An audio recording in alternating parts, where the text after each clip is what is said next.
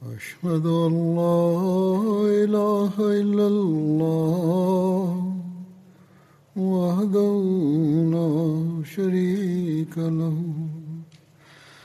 وأشهد أن محمدا عبده ورسوله. أما بعد فأعوذ بالله من الشيطان الرجيم. بسم الله الرحمن الرحيم. الحمد لله رب العالمين. الرحمن الرحيم. مالك يوم الدين. إياك نعبد وإياك نستعين اهدنا الصراط المستقيم. صراط الذين أنعمت عليهم. غير المغضوب عليهم ولا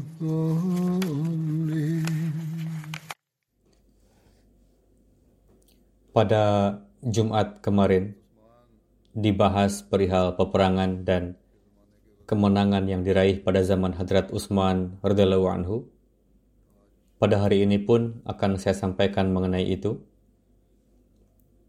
Ali bin Muhammad Madaini meriwayatkan pada masa Hadrat Utsman tahun 30 Hijriah terjadi peperangan di Tabrestan dan pasukan muslim meraih kemenangan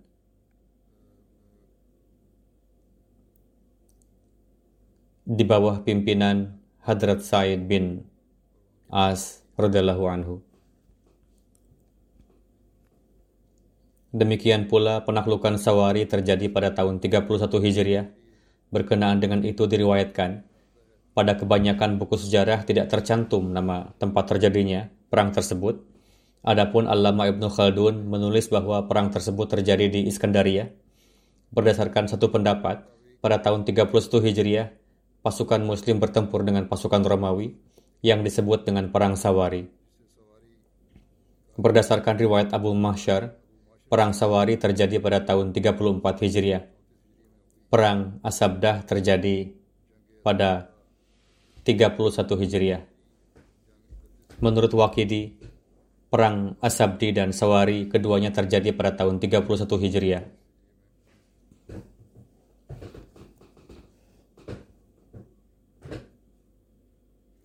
Ketika Hadrat Abdullah bin Sa'ad bin Abisar mengalahkan Perancis dan Barbari di Afrikia dan Andalusia, membuat Romawi naik pitam, lalu semuanya bersatu dan berkumpul di Konstantin bin Harkal, kemudian berangkat membawa pasukan untuk menghadapi pasukan Muslim, yang mana tidak ditemukan contohnya dari sejak permulaan Islam hingga sekarang. Laskar mereka mengendarai 500 kapal laut. Amir Muawiyah menetapkan Hadrat Abdullah bin Sa'ad bin Abisar sebagai pemimpin Behri Bere. Ketika kedua laskar saling berhadap-hadapan, terjadi pertempuran sengit. Pada akhirnya, berkat pertolongan Allah Ta'ala, pasukan muslim mendapatkan kemenangan dan Konstantin dan laskar lainnya melarikan diri. Penaklukan Armenia terjadi pada tahun 31 Hijriah. Menurut pendapat Wakidi, pada tahun 31 Hijriah, Armenia ditaklukkan di tangan Habib bin Maslamah Wehri. Khurasan ditaklukkan pada tahun 31 Hijriah. Hadrat Abdullah bin Amir berangkat ke Khurasan beliau menaklukkan kota Abraha, Tus, Abiwerd, dan Nisha hingga sampai di Sarkhas. Penduduk Maru juga menempuh jalan damai pada tahun ini. Maru berada di Turkmenistan. Daerah selebihnya berada di Iran. Agresi militer di Romawi terjadi pada tahun 32 Hijriah. Pada 32 Hijriah, Amir Muawiyah bertempur melawan Romawi hingga sampai di gerbang Konstantin.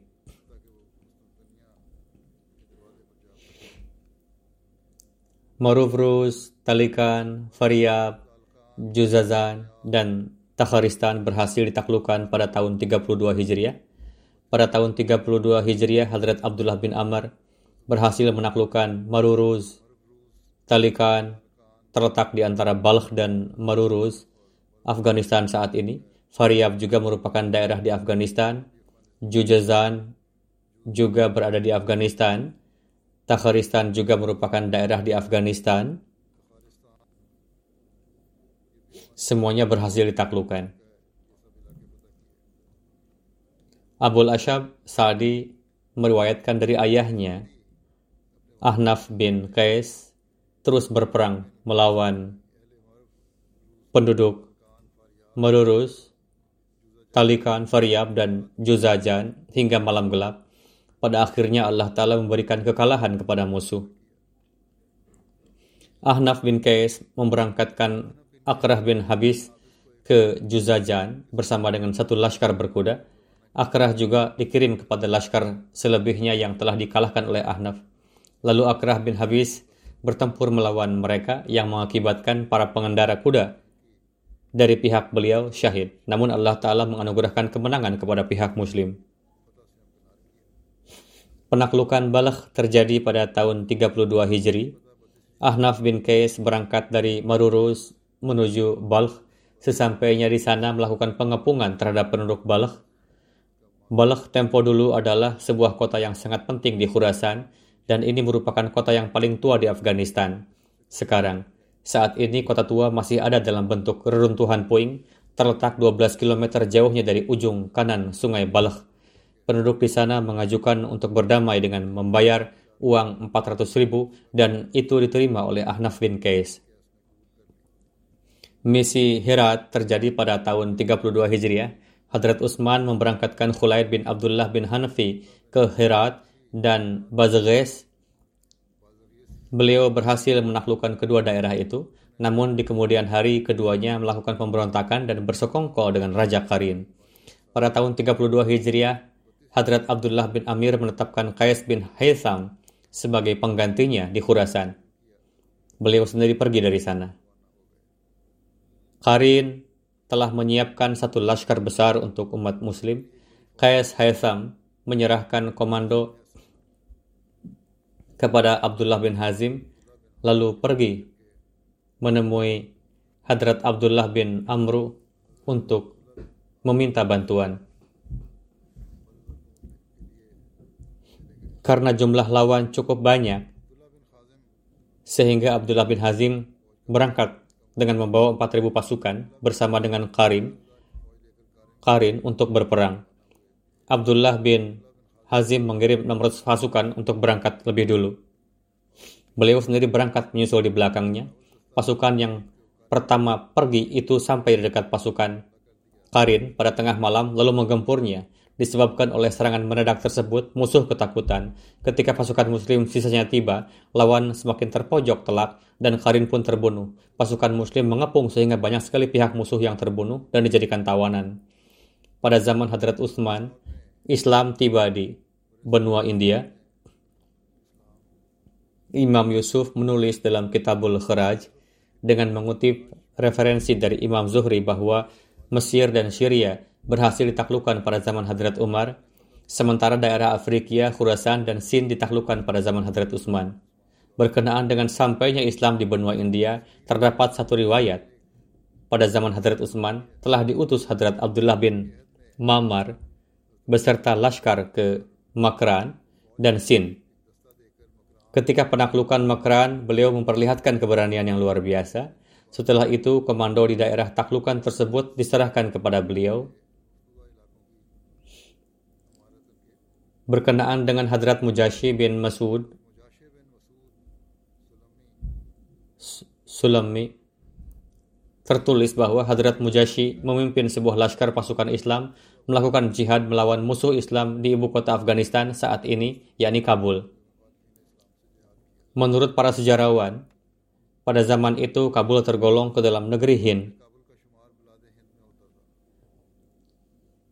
Pada zaman Hadrat Utsman, Hadrat Mujashi juga berperang melawan musuh Islam di provinsi Baluchistan, Pakistan, dan mengibarkan bendera di daerah sekitarnya, Sajastan. Setelah itu pasukan muslim menetap di daerah-daerah benua India dan menjadikannya sebagai tanah air mereka. Berkenaan dengan kekacauan pada zaman Hadrat Utsman, terdapat beberapa nubuatan Rasulullah SAW. Hadrat Aisyah meriwayatkan, Rasulullah SAW bersabda, Wahai Utsman, mungkin saja Allah Ta'ala akan memakaikan padamu sebuah pakaian.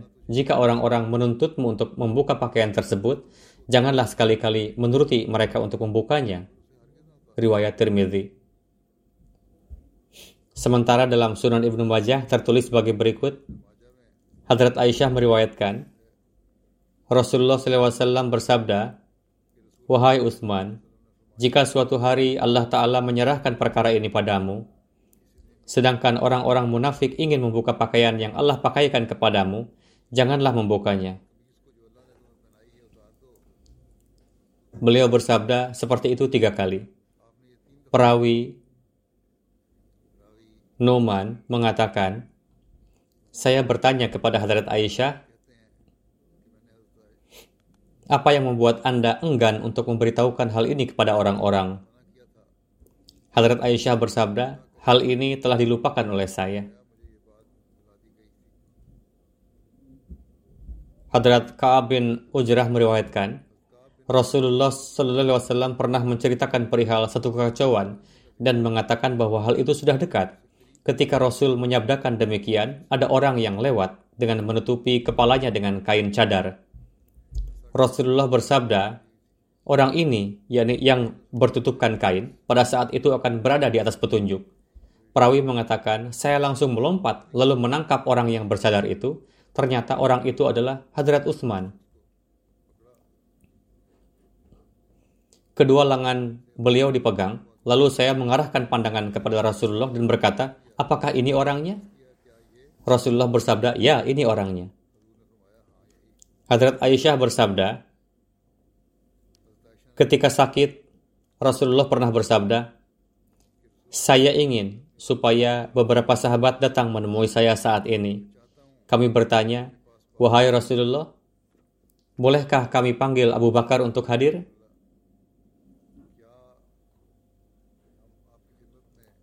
Rasul terdiam. Lalu kami bertanya, Bolehkah kami panggil Umar untuk hadir? Rasul terdiam. Lalu kami bertanya lagi, bolehkah kami panggil Utsman untuk hadir? Rasul bersabda, ya. Lalu Hadrat Utsman datang. Rasulullah menemui beliau dalam kesendirian. Rasul bercakap-cakap dengan Hadrat Utsman. Saat itu rona wajah Hadrat Utsman berubah. Kais mengatakan, mantan budak Hadrat Utsman, Abu Sahlah mengatakan kepada saya bahwa Hadrat Utsman telah mengatakan kepada saya pada kesempatan Yaumuddar bahwa Rasulullah pernah menekankan akan sesuatu hal dan saya akan dan saya sedang menuju ke sana. Perawi mengatakan Hadrat Utsman bersabda, "Ana sabir alai." Saya teguh di dalamnya. Yaumuddar artinya adalah hari di mana rumah Hadrat Utsman dikepung oleh orang-orang munafik, lalu beliau disyahidkan dengan keji.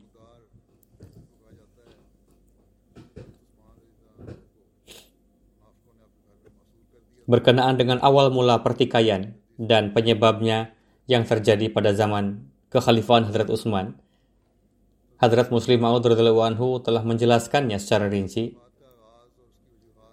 Beliau bersabda, Hadrat Utsman dan Hadrat Ali adalah dua wujud suci yang termasuk di antara pejuang Islam pada masa awal kawan-kawan beliau merupakan buah terbaik di, dari dalam Islam. Tuduhan yang dilontarkan terhadap kejujuran dan ketakwaan beliau sebenarnya mencoreng nama baik Islam. Muslim yang merenungkan hakikat ini dengan hati yang tulus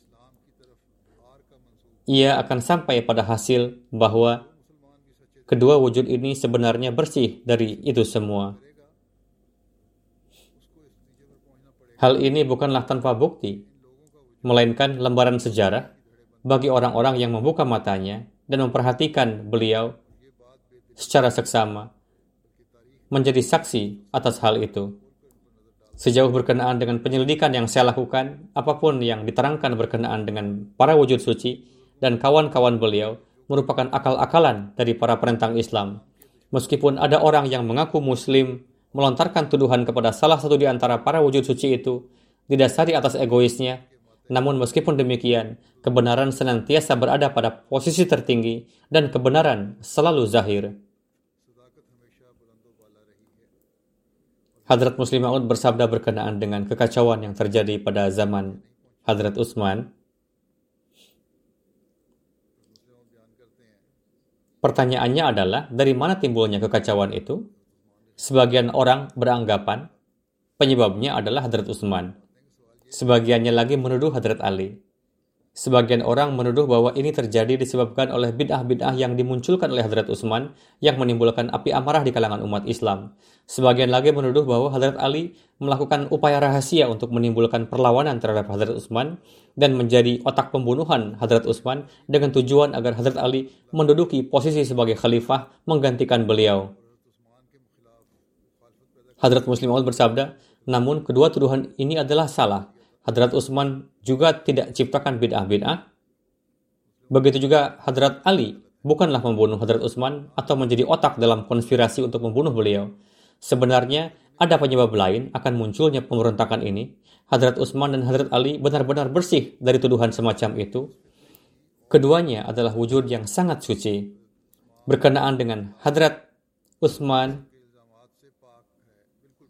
Rasulullah pernah bersabda bahwa begitu besarnya pengabdian yang telah Utsman berikan untuk Islam sehingga sekarang dia dapat melakukan apa pun yang dia inginkan dan Tuhan tidak akan mem mempertanyakannya.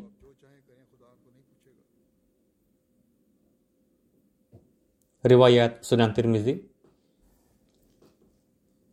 Ini tidak berarti bahwa beliau tidak akan dimintai pertanggungjawaban meskipun meninggalkan Islam melainkan disimpulkan bahwa beliau telah memperoleh begitu banyak kualitas dan telah sedemikian rupa meningkat dalam kebajikan sehingga tidak mungkin lagi melanggar perintah-perintah Allah Ta'ala. Untuk itu, Hadrat Utsman tidak akan mengeluarkan perintah yang melanggar syariah. Begitu juga Hadrat Ali bukanlah orang yang diam-diam bersengkokol bersekongkol untuk merebut khilafat.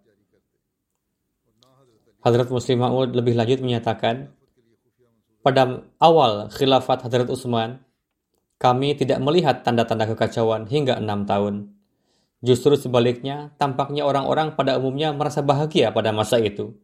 Faktanya, telah dipastikan dari sejarah bahwa di era ini Hadrat Utsman lebih dicintai oleh orang banyak daripada Hadrat Us Umar tidak hanya dicintai, bahkan pada kenyataannya orang-orang kagum kepada beliau. Seorang penyair pada masa itu bersaksi tentang fakta ini dalam syair puitisnya dengan kata-kata berikut, Wahai para pemberontak, jangan menjarah dan melahap kekayaan rakyat di masa pemerintahan Utsman, karena kalian telah mengalami sendiri bagaimana Ibnu Affan.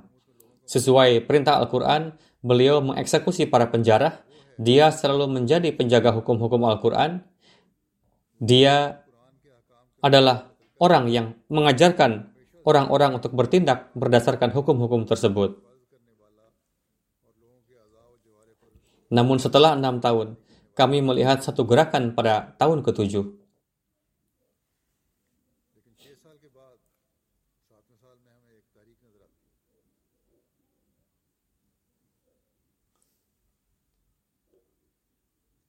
Dan ini tidak ditujukan kepada Hadrat Utsman, Sebaliknya ditujukan kepada para sahabat atau para gubernur. Karena itu, Tabari meriwayatkan bahwa Hadrat Utsman sangat memperhatikan hak-hak orang-orang. Namun, orang-orang yang bukan pelopor atau awalin dalam Islam tidak mendapatkan kemuliaan sama seperti yang diraih oleh para muslim awal dan perintis dalam acara-acara.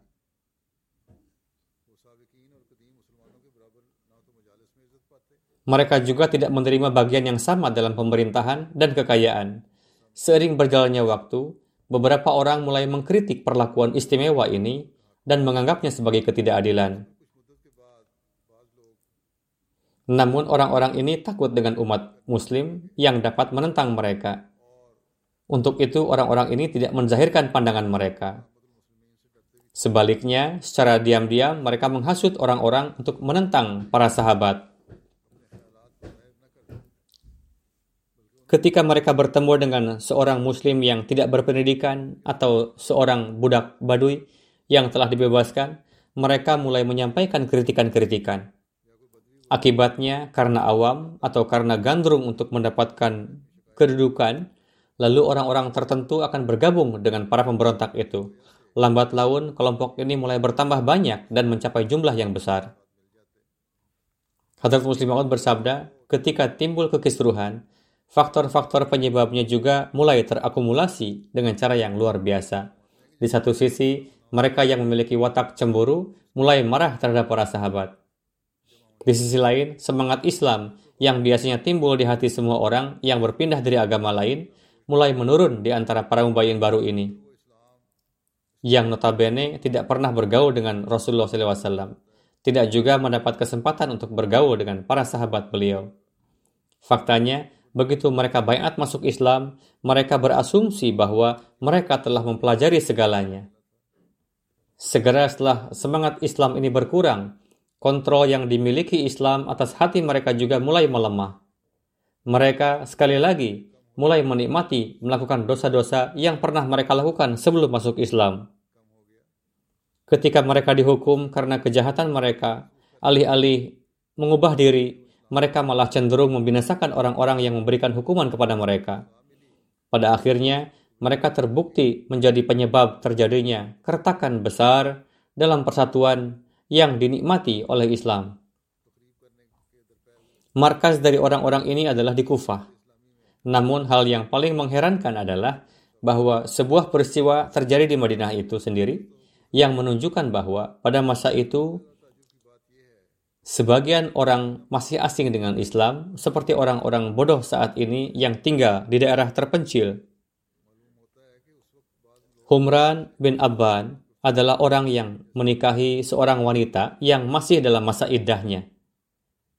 Ketika Hadrat Utsman mengetahui hal ini, beliau tidak senang padanya, sehingga tidak hanya memerintahkan untuk berpisah, bahkan mengasingkannya dari Madinah ke Basrah.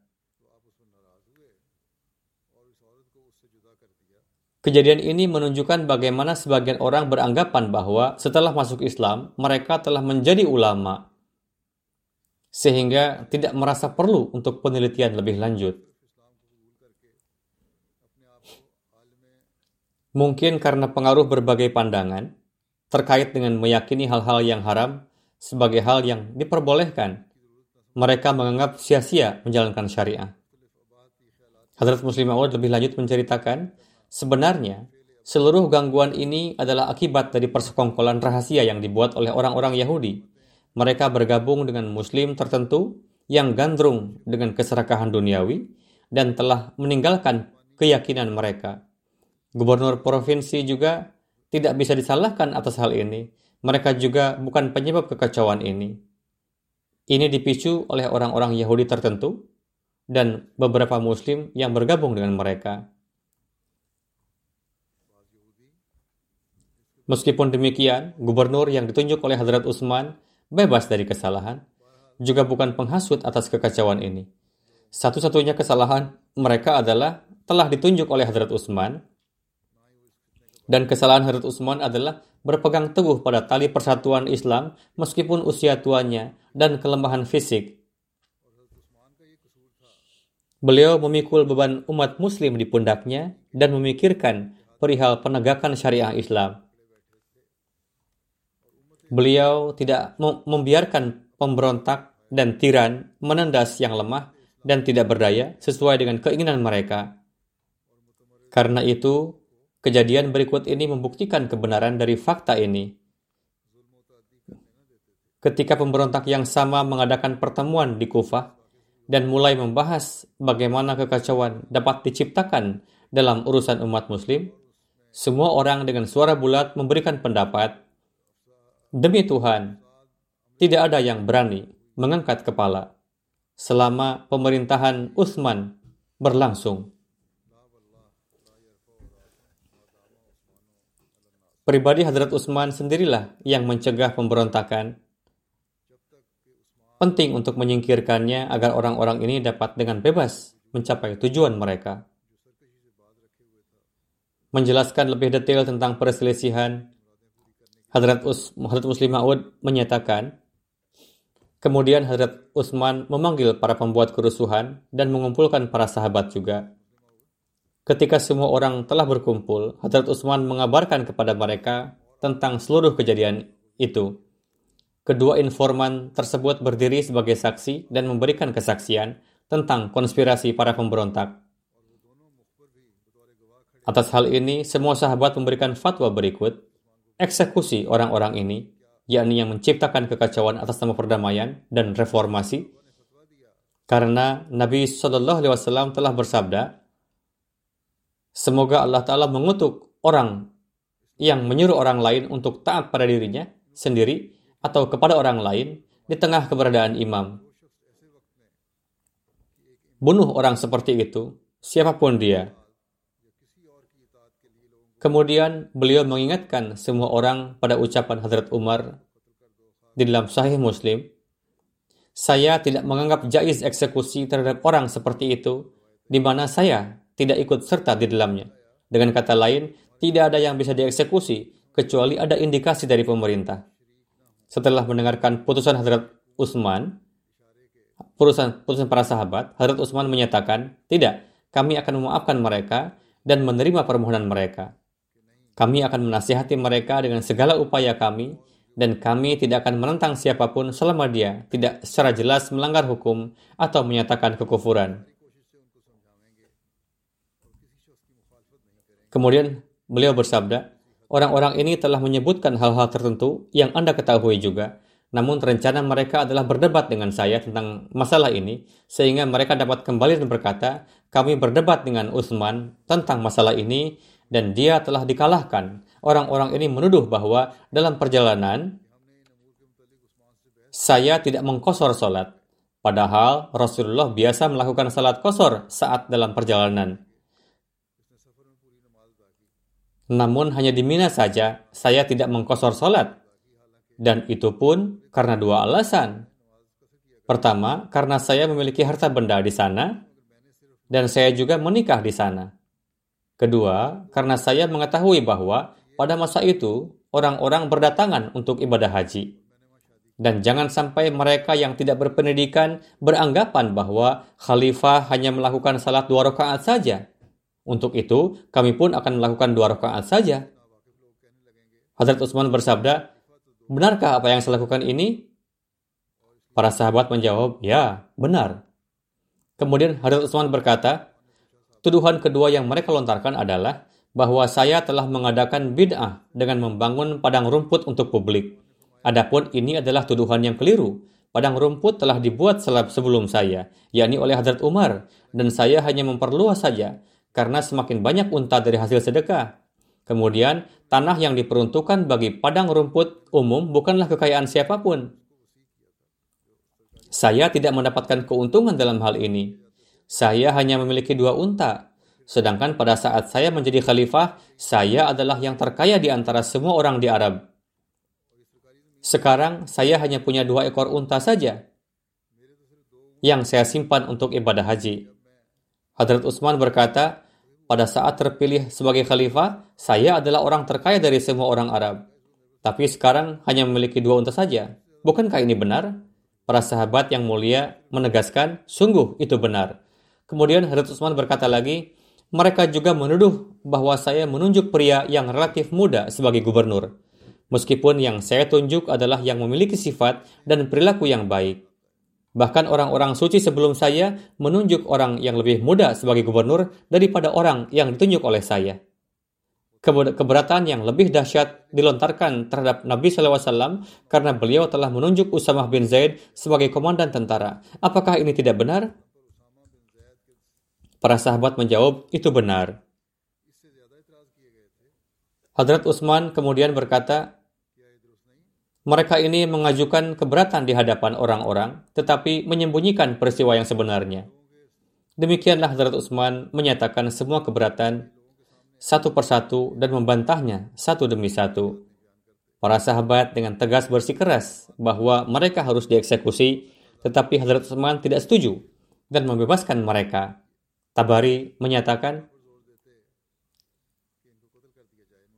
awal muslimun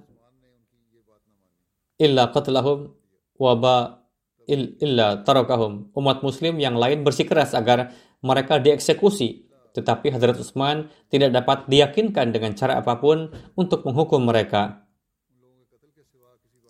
Kejadian ini menunjukkan berbagai jenis kebohongan dan penipuan yang dilakukan oleh para pembuat onar. Di era itu, ketika pers dan alat transportasi belum berkembang seperti sekarang, sangat mudah bagi orang-orang ini untuk menyesatkan mereka yang tidak berpendidikan. Namun kenyataannya, orang-orang ini tidak memiliki alasan yang sah untuk bangkit. Kebenaran juga tidak berpihak kepada mereka, juga mereka tidak menyertai kebenaran. Semua usaha mereka didasarkan pada kebohongan dan kepalsuan. Hanya belas kasihan Hazrat Utsman yang menyelamatkan mereka. Jika tidak, Muslim akan telah mencabik-cabiknya. Para sahabat tidak pernah bisa mentolerir bahwa perdamaian dan keamanan yang mereka capai dengan mengorbankan hidup mereka disirnakan dengan cara ini oleh kejahatan para penjahat itu. Mereka bisa melihat bahwa pemerintahan Islam akan runtuh jika orang-orang ini tidak segera dihukum. Namun Hadrat Utsman adalah perwujudan belas kasihan dan beliau ingin sebisa mungkin agar orang-orang ini dibimbing dengan benar sehingga mereka tidak akan mati dalam keadaan kafir. Alhasil, Hadrat Utsman menunjukkan kemurahan hati terhadap orang-orang ini dan memandang tindakan pemberontakan nyata mereka sebagai niat untuk melakukan pemberontakan dan menunda atas hukuman mereka. Kejadian ini juga menggambarkan bahwa para sahabat sangat membenci orang-orang tersebut. Alasannya, pertama, para pembuat onar menyatakan bahwa hanya tiga orang Madinah yang, yang bersama mereka dan tidak lebih. Para pengacau hanya menyebut tiga warga Madinah yang bersama mereka. Jika sahabat lain juga ada di pihak mereka, mereka pun akan menyebutnya juga. Kedua, para sahabat juga menunjukkan bahwa melalui tindakan mereka, mereka membenci bahwa mereka membenci tindakan para pembuat kerusuhan ini dan memandang perbuatan mereka sebagai pelanggaran syariah sedemikian rupa sehingga dalam pandangan mereka tidak ada hukuman yang lebih rendah yang harus diterima dari eksekusi. Jika para sahabat mendukung orang-orang ini atau orang-orang Madinah memiliki pandangan yang sama dengan para pengacau, mereka tidak akan membutuhkan pembenaran atau alasan lebih lanjut untuk membunuh Hadrat Utsman saat itu juga, lalu memilih orang lain untuk jabatan khalifah sebagai penggantinya. Namun kami mengamati bahwa alih-alih berhasil membunuh Hadrat Utsman, justru kehidupan mereka sendiri terancam oleh pedang para sahabat yang terhunus hanya karena kebaikan dari figur yang penyayang dan welas asih yang mereka upayakan untuk dibunuh dan menjadi sasaran kemarahan mereka, sehingga mereka dapat melarikan diri dengan aman. Sungguh heran akan kejahatan dan jauhnya mereka dari ketakuan, karena mereka tidak mendapatkan keuntungan sedikit pun dari kejadian ini. Setiap tuduhan yang mereka lontarkan dibantah, dan semua keberatan mereka terbukti salah dan tidak berdasar mereka menyaksikan belas kasihan dan welas asih Hadrat Utsman, dan setiap individu menjadi saksi atas fakta bahwa orang seperti itu tidak dapat ditemukan di muka bumi ini. Namun, alih-alih bertobat atas dosa-dosa mereka, alih-alih merasa malu atas kekejaman mereka, alih-alih menyesali pelanggaran mereka, dan menghentikan kejahatan mereka, orang-orang ini justru semakin terbakar dalam api amarah. Mereka menganggap bungkamnya mereka adalah aib dan pengampunan yang diberikan oleh Hadrat Utsman sebagai keberhasilan perencanaan mereka yang baik. Karena itu, mereka kembali sambil menyusun strategi untuk memenuhi rencana mereka yang tersisa di masa depan. Rangkaian riwayat ini masih akan terus berlanjut di kesempatan yang mendatang, insya Allah. Sekarang saya ingin menyampaikan riwayat yang lalu. riwayat beberapa almarhum yang wafat pada beberapa hari yang lalu. Di antara mereka yang pertama adalah seorang syahid, Abdul Qadir Sahib dari Bazid Khel, Peshawar. Beliau disyahidkan pada 11 Februari, innalillahi wa inna ilaihi raji'un. Berdasarkan rincian peristiwanya, Abdul Qadir Sahib saat itu sedang bekerja di klinik paman beliau, almarhum Dr. Ahmad Sahib, yang berlokasi di Bazid Khel, Peshawar. Almarhum bersama dengan para anggota jemaat lainnya sedang berkumpul di satu ruangan yang ada di klinik untuk salat zuhur. Ketika bel berbunyi dari ruangan pasien, Abdul Qadir Sahib membuka pintu, lalu seorang laki-laki yang ada di ruangan pasien tersebut menembak beliau yang karenanya beliau terluka parah. Dada beliau terkena dua peluru. Beliau segera dibawa ke rumah sakit. Karena lukanya yang parah, Abdul Qadir Sahib lalu syahid. Inna lillahi wa inna ilaihi raji'un. Almarhum berusia 65 tahun. Polisi telah menangkap orang itu. Orang-orang menangkap pembunuh tersebut dan menyerahkannya ke polisi. Keluarga almarhum beserta keluarga-keluarga Ahmadi lainnya juga sudah sejak lama menghadapi situasi penentangan yang keras. Pada 19 Januari tahun 2009, para ekstremis agama menyerang klinik tersebut yang karenanya kaki yang terhormat Abdul Qadir Sahib tertembak. Karena peristiwa ini, beliau terpaksa hijrah dari Peshawar dan setelah beberapa lama beliau bisa tinggal di Peshawar. Dikarenakan kondisi penentangan yang tengah terjadi sekarang, Sekitar dua bulan sebelumnya, atas petunjuk dari jemaat, beliau hijrah ke Rabuah. Keluarga beliau saat ini tinggal di Rabuah. Meskipun demikian, almarhum pergi sendiri ke klinik Bazid di Bazid Khel tadi untuk bekerja dan tinggal di sana. Dalam keluarga beliau, Ahmadiyah masuk melalui kakek beliau, yang terhormat Nizamuddin Ahmad, yang bayat dalam ke dalam Ahmadiyah di masa khalifah pertama. Kakek almarhum memiliki dua saudara laki-laki, Dr. Fatah Din Sahib, seorang spesialis bedah, dan Abdullah Latif Sahib, dan Abdul Latif Sahib, seorang insinyur. Dr. Fatah Din Sahib di masa pendidikannya mendengar pendakwaan Hadrat Masih Maud salam dan berkunjung ke Kadian. Hadrat Masih Maud salam meletakkan tangannya pada beliau sebagai tanda kasih sayang dan bersabda, seorang anak yang baik, namun ia belum bisa bayat.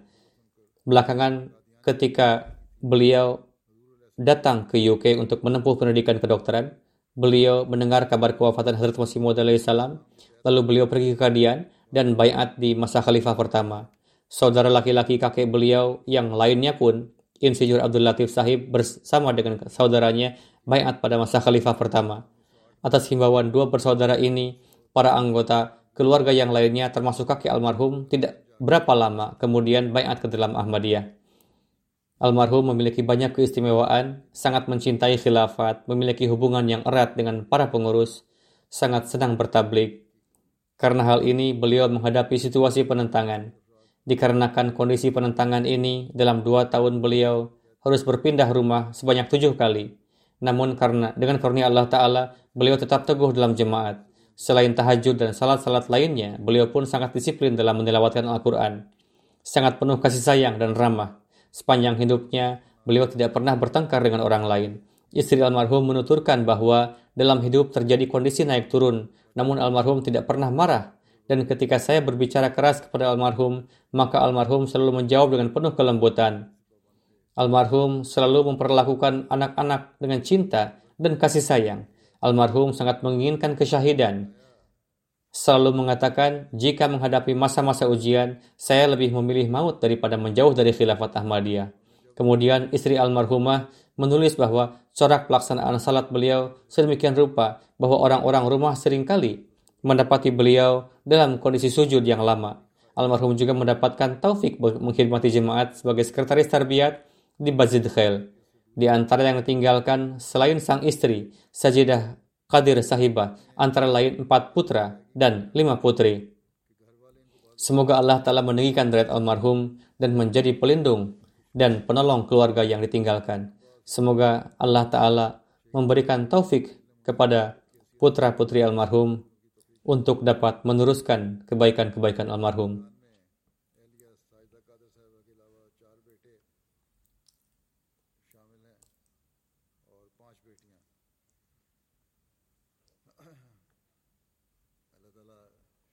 Jenazah yang kedua, seorang almarhum yang dipenjara di Jalan Allah, bernama Akbar Ali Sahib, putra dari Ibrahim Sahib. Beliau berasal dari Syaukat Abad Koloni, distrik Nankana. Beliau wafat pada 16 Februari. Akbar Ali Sahib, seorang yang dipenjara di Jalan Allah, wafat di penjara Syekhopura pada 16 Februari 2021 disebabkan serangan jantung. Inna lillahi wa inna ilaihi raji'un. Ada juga dua kawan beliau yang lainnya.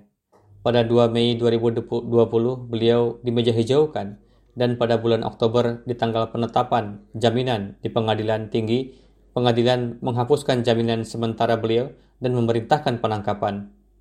Alhasil, ketiga orang ini ditangkap Kemudian Hakim Nankana Sahib berdasarkan satu permintaan setelah mendengarkan kesaksian dari satu pihak tanpa mendengarkan dari pihak kita, ia mengenakan pasal tambahan 295C yang merupakan satu momen yang berbahaya lainnya. Singkatnya, almarhum berada di penjara selama empat setengah bulan. Pada saat kewafatan, beliau berusia 55 tahun dengan karunia Allah Ta'ala, almarhum tergabung dalam nizam wasiat. Ahmadiyah masuk ke dalam keluarga beliau melalui ayahanda beliau, yang terhormat Ibrahim Sahib, yang bersama dengan saudara laki-lakinya, yang terhormat Mia Ismail Sahib, bayat di masa khalifah kedua di tahun 20. Akbar Ali Sahib berkhidmat di ketentaraan dengan pangkat sersan Beliau telah pensiun dari ketentaraan 16 tahun yang lalu dan setelah itu bekerja sebagai security guard. Seorang yang sangat bertanggung jawab dan sosok yang pemberani. Sebelum dipenjara, beliau bekerja sebagai security guard di sebuah bank. Seorang penentang mengadukan kepada manajer bank tersebut bahwa Anda telah mempekerjakan Akbar Ali. Dia ini orang kafir. Manajer bank mengatakan sebagai jawaban, saya setiap pagi melihat rekaman kamera CCTV. Akbar Ali biasa melaksanakan salat nafal di malam hari, menilawatkan Al-Quran, berpuasa di bulan Ramadan. Bagaimana mungkin ia seorang kafir? Seorang manajer yang pemberani. Almarhum mendapatkan taufik berkhidmat selama enam tahun sebagai ketua jemaat. Sebelum wafat, beliau mendapatkan taufik berkhidmat sebagai sekretaris mal, seorang yang simpatik terhadap orang-orang miskin, Selain ramah terhadap tamu, almarhum juga memiliki jalinan kecintaan dengan semua anggota keluarga. Beliau sangat gemar bertablik, selalu berbicara berdasarkan dalil yang karenanya beliau menghadapi situasi penentangan. Beliau terpaksa harus meninggalkan pekerjaan sebagai security guard dikarenakan penentangan. Di antara yang tinggalkan, di antara lain dua orang istri, Zainat Bibi Sahibah Fazilat Bibi Sahiba, selain itu satu orang putra berusia 19 tahun dan satu orang putri berusia 16 tahun. Semoga Allah telah memberikan rahmat dan magfirahnya kepada almarhum dan meninggikan derajat almarhum, menjadi pelindung dan penolong bagi anak keturunan almarhum dan memberikan taufik kepada mereka untuk dapat meneruskan kebaikan-kebaikan almarhum. Jenazah selanjutnya Khalid Mahmud Al-Hasan Bhatti Sahib yang merupakan Wakilul Mal Salis Tahrik Jadid di Rabuah. Beliau juga Naib Sadar Ansarullah dan juga Officer Jalsah Salana. Dan juga Naib Officer Jalsah Salana. Beliau wafat di Tahrirat Institute pada usia 67 tahun. Innalillahi wa inna ilaihi raji'un.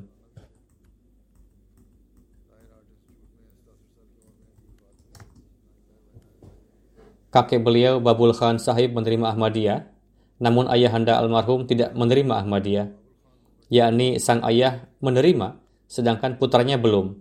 Suatu ketika mereka sedang berada di rumahnya, mereka adalah petani. Saat itu ayah almarhum pun sedang ada di dalam di sana sambil berbaring dengan ditutupi kain. Lalu seorang maulwi Gair Ahmadi dari masjid yang biasa didatangi ayahnya untuk salat lewat di sana. Lalu ia duduk dan tema obrolan mulai mengarah pada Ahmadiyah maka Maulwi Sahib itu mengakui bahwa pada hakikatnya dalam berbagai perkara Ahmadiyah itu benar. Mendengar ini, ayahanda Khalid Mahmud Sahib membuka kain dari wajahnya dan bangkit duduk, lalu mengatakan, jika Ahmadiyah benar, lalu mengapa kamu menyesatkan kami? Sekarang penyesatan yang telah kamu lakukan kepada saya, bahwa Ahmadiyah itu dusta, jangan menerimanya, jangan mengikuti jejak ayahmu. Lalu sekarang mengatakan bahwa pihak mereka lah yang benar. Mulai sekarang saya pun akan ada di pihak mereka. Kemudian beliau pergi dan bayat di tangan Hadrat Muslim Ma'ud anhu. Khalid Mahmud Hasan Bhatti Sahib setelah menyelesaikan BA di Punjab University pada tahun 78 di bidang Political Science dan meraih MA di bidang sejarah pada 80 pada tahun 80 kemudian bekerja di pemerintah sebagai dosen. Lalu setelah dua tahun beliau pensiun, pada tahun 82 beliau mewakafkan hidup beliau. Selama kurang lebih 38 tahun beliau mendapatkan taufik mengkhidmati jemaat pada tahun 82 beliau ditugaskan di Wakalat Tamilul Tanfiz. Takmilul Tanfiz, kemudian beliau menjadi naib wakil. Selanjutnya ditetapkan sebagai wakil Diwan. Kemudian beliau menjadi wakil Mal Salis. Lalu beliau mendapatkan taufik melakukan lawatan ke Indonesia, Singapura, Burma, Sri Lanka, Nepal, Uganda, dan sebagainya. Ke mana pun beliau melakukan lawatan, beliau menganalisa segala sesuatu secara mendalam dan memberikan bimbingan kepada mereka dan jemaat-jemaat yang beliau kunjungi khususnya Burma dan Sri Lanka. Jemaat-jemaat tersebut banyak belajar dari beliau dan para anggota di sana banyak yang menulis surat kepada saya bahwa kami banyak belajar dan Bhatti Sahib banyak mengajarkan kami mengenai nizam dan banyak memberikan peranan dalam menghubungkan kami dengan khilafat. Kemudian beliau juga sebagai amilah pusat Khudamul Ahmadiyah dan amilah pusat Ansarullah dan juga sebagai anggota berbagai komite, serta sebagai anggota Kaza Board. Istri almarhum adalah Nusrat Nahid Sahibah, adalah Allah Ta'ala menganugerahkan kepada mereka dua putri dan satu putra. Seorang putra almarhum Kharam Uthman bekerja di MTA di UK sebagai wakaf zindagi. Istri almarhum menuturkan, setelah meraih MA di bidang political science, beliau mengatakan kepada ayahnya bahwa beliau juga ingin meraih MA di bidang sejarah. Ayahanda beliau mengatakan, pelajarilah apa yang kamu inginkan, tetapi ingatlah, jika ingin bekerja, maka bekerjalah untuk jemaat. Istri almarhum menuturkan, selama 43, 43 tahun pernikahan, almarhum selalu memperlakukan dengan kasih sayang ketika pulang dari kunjungan-kunjungan selalu menceritakan peristiwa-peristiwa mengenai bagaimana perlakuan kasih sayang Allah Ta'ala kepada almarhum. Almarhum sosok yang menyayangi anak-anaknya. Selalu berusaha memenuhi keinginan yang baik dari anak-anaknya. Putri beliau yang paling besar bernama Dr. Saima menuturkan bahwa saya dua kali mengajukan visa, selalu ditolak. Kemudian saya mengajukan untuk ketiga kalinya. Ketika itu Bhatti Sahib sedang melakukan kunjungan. Putri beliau mengatakan kepada almarhum, percepatlah beberapa hari. Karena sebentar lagi tanggal untuk mengurus visa, saya harus pergi ke kedutaan besar.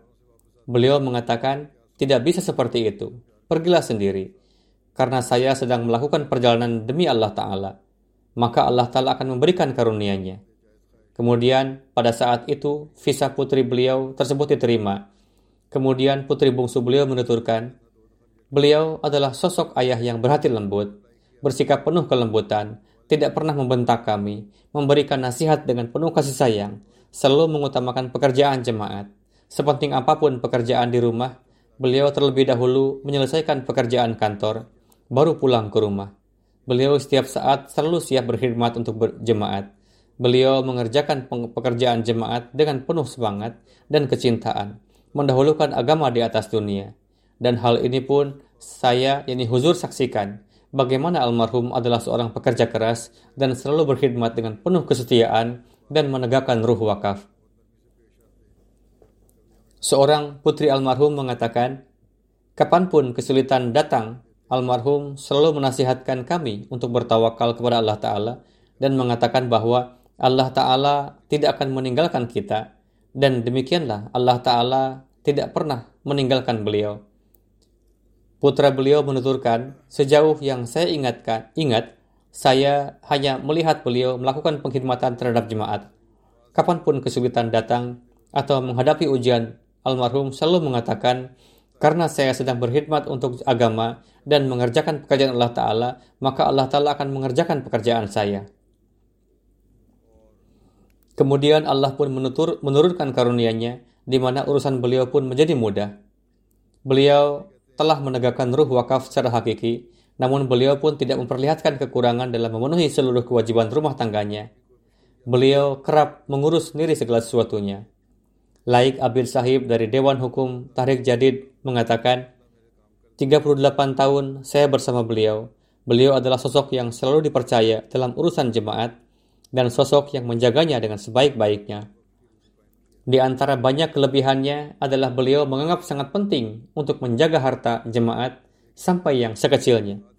Idris Sahib, teman sekelasnya mengatakan, setelah mewakafkan diri, Khalid yang pendiam muncul menjadi sosok yang luar biasa.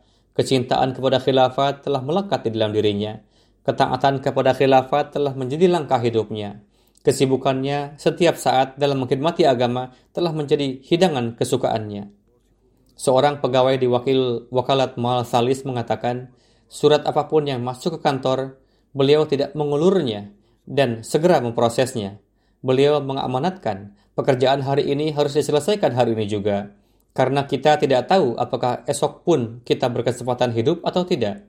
Seperti yang saya katakan, di Pakistan dan di mana pun beliau telah pergi, beliau telah meninggalkan kesan yang sangat baik.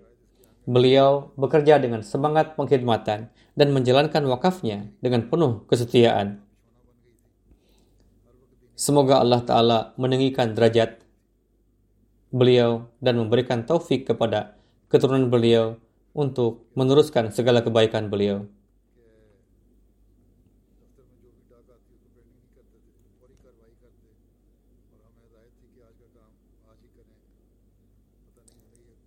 Selanjutnya adalah yang terhormat Mubarak Ahmad Tahir Sahib.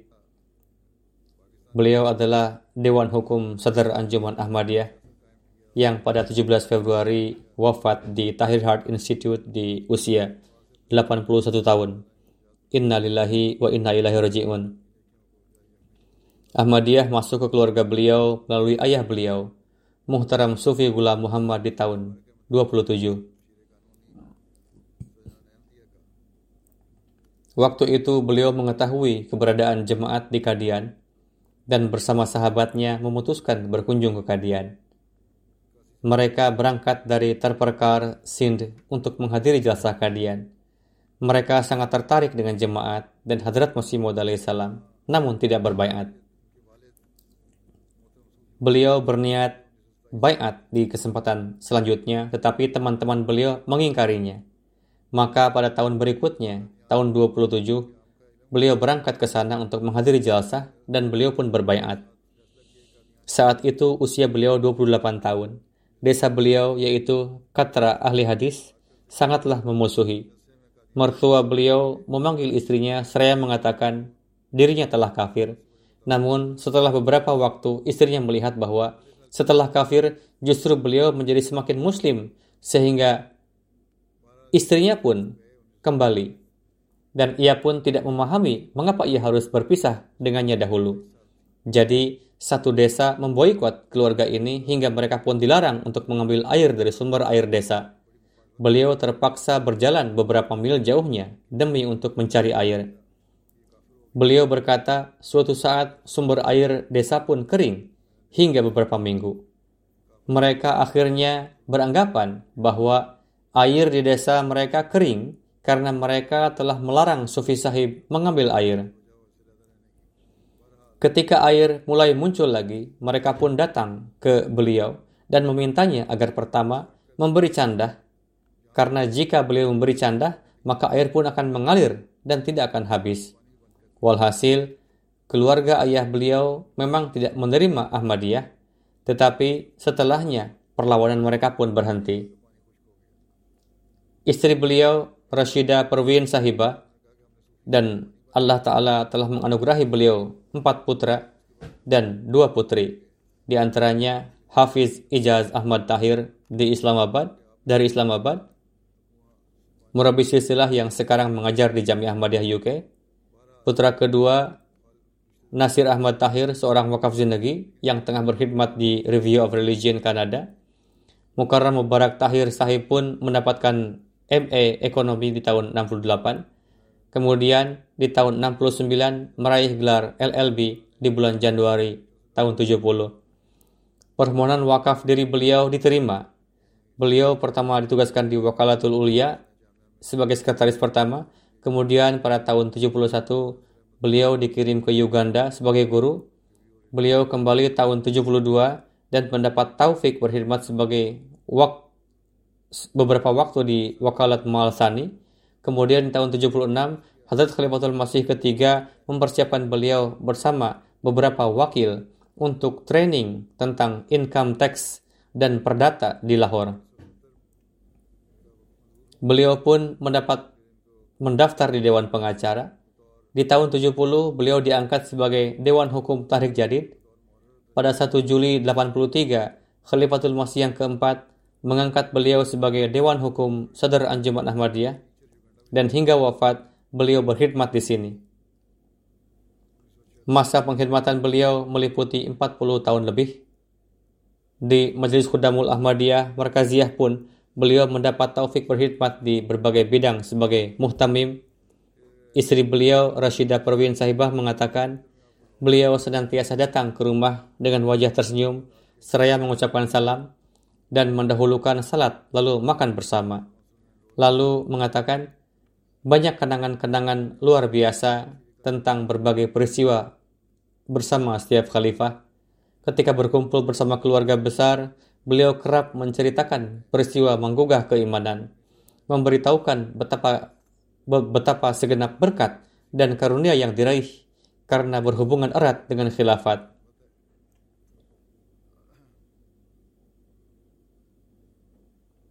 Secara diam-diam, beliau sering membantu orang-orang yang membutuhkan di mana kami sendiri pun sampai tidak mengetahui bila mana tiada yang memberitahukan atau mereka sendiri tidak menceritakannya.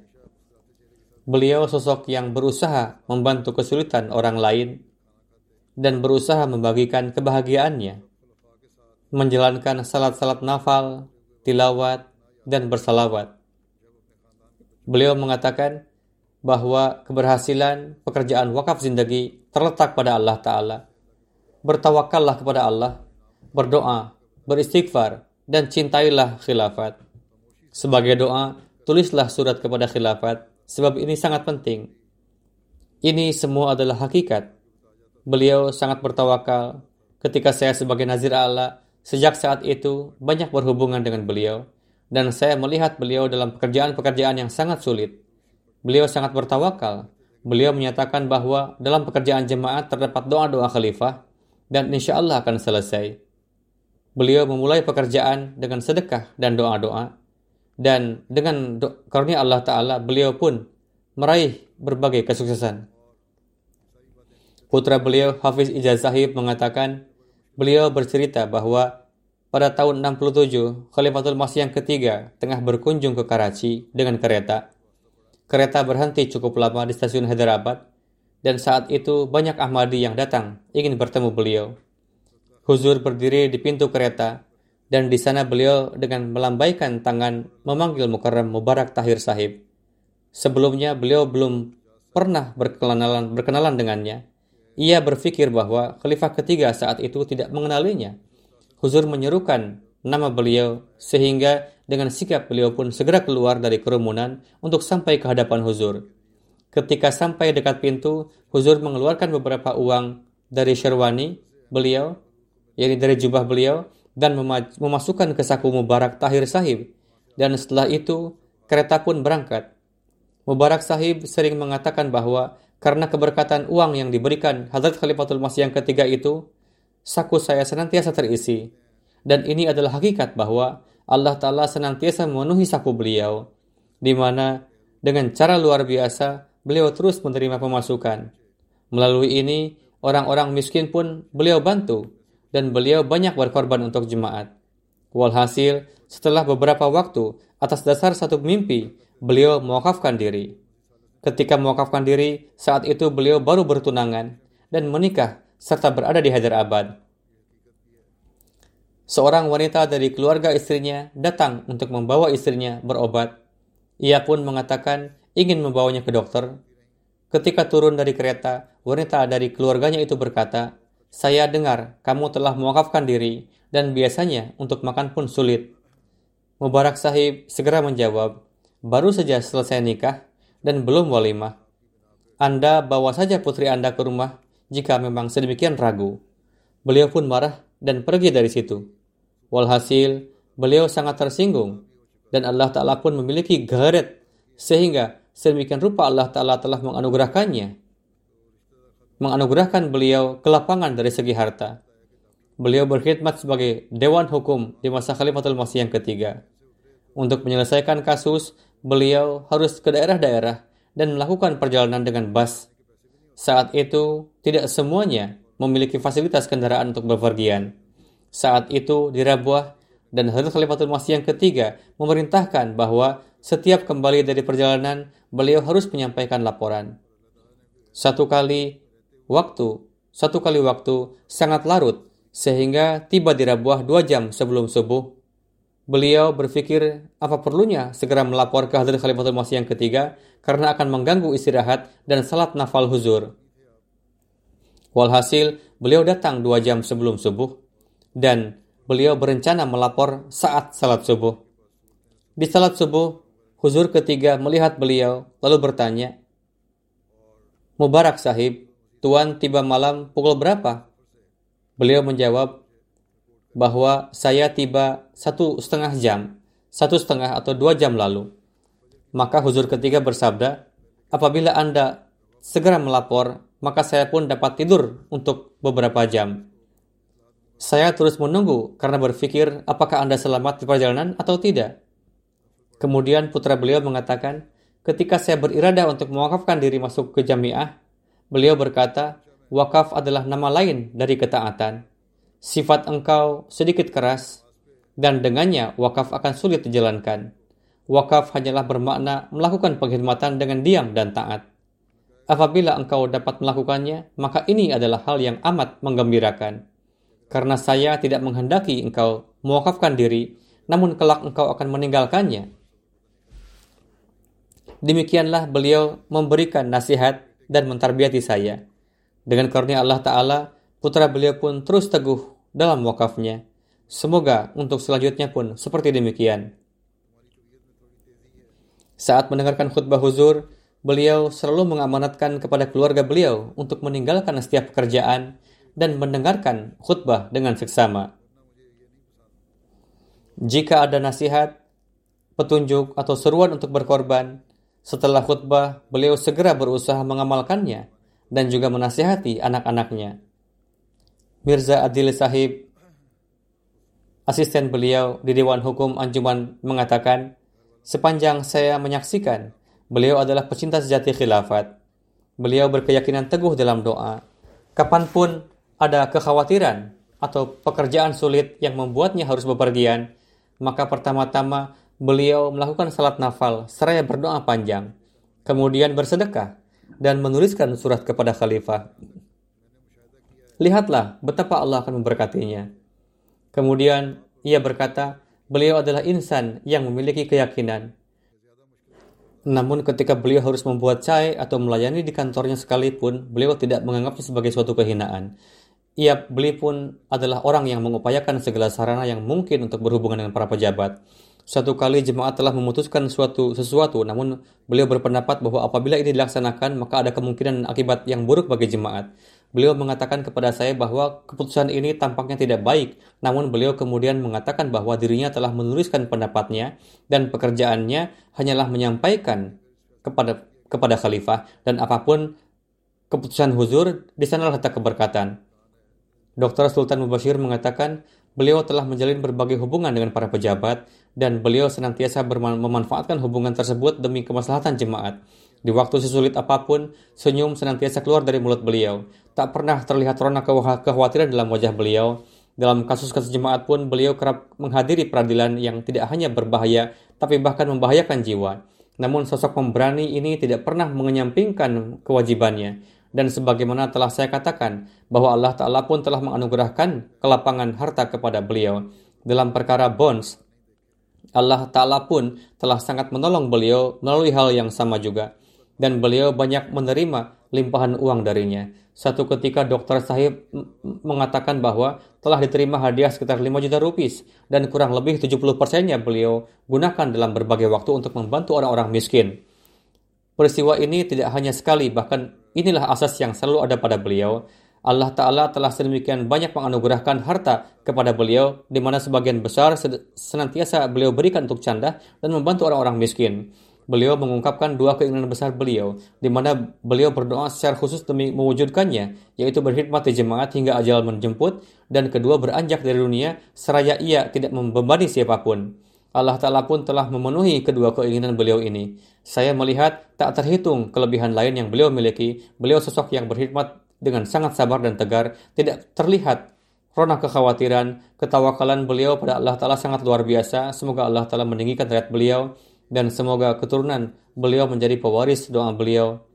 Setelah salat nanti saya akan memimpin salat jenazah gaib mereka semua.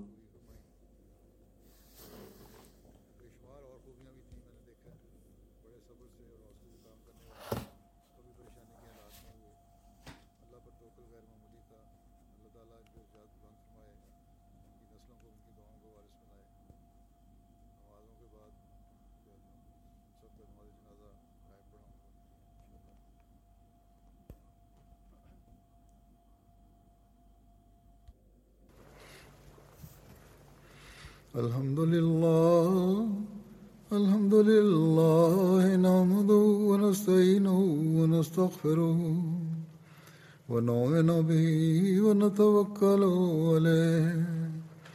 ونعوذ بالله من شرور أنفسنا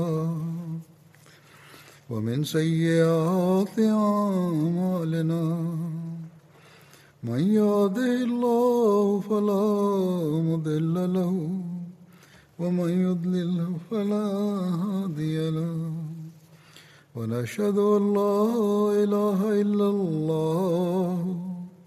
ونشهد أن محمدا عبده ورسوله. عباد الله رحمكم الله. إن الله يأمر بالعدل واللسان وإيتاء ذي القربى. وينهى عن الفحشاء والمنكر والبغي يعظكم لعلكم تذكرون. اذكروا الله يذكركم وادعوه يستجب لكم ولذكر الله أكبر.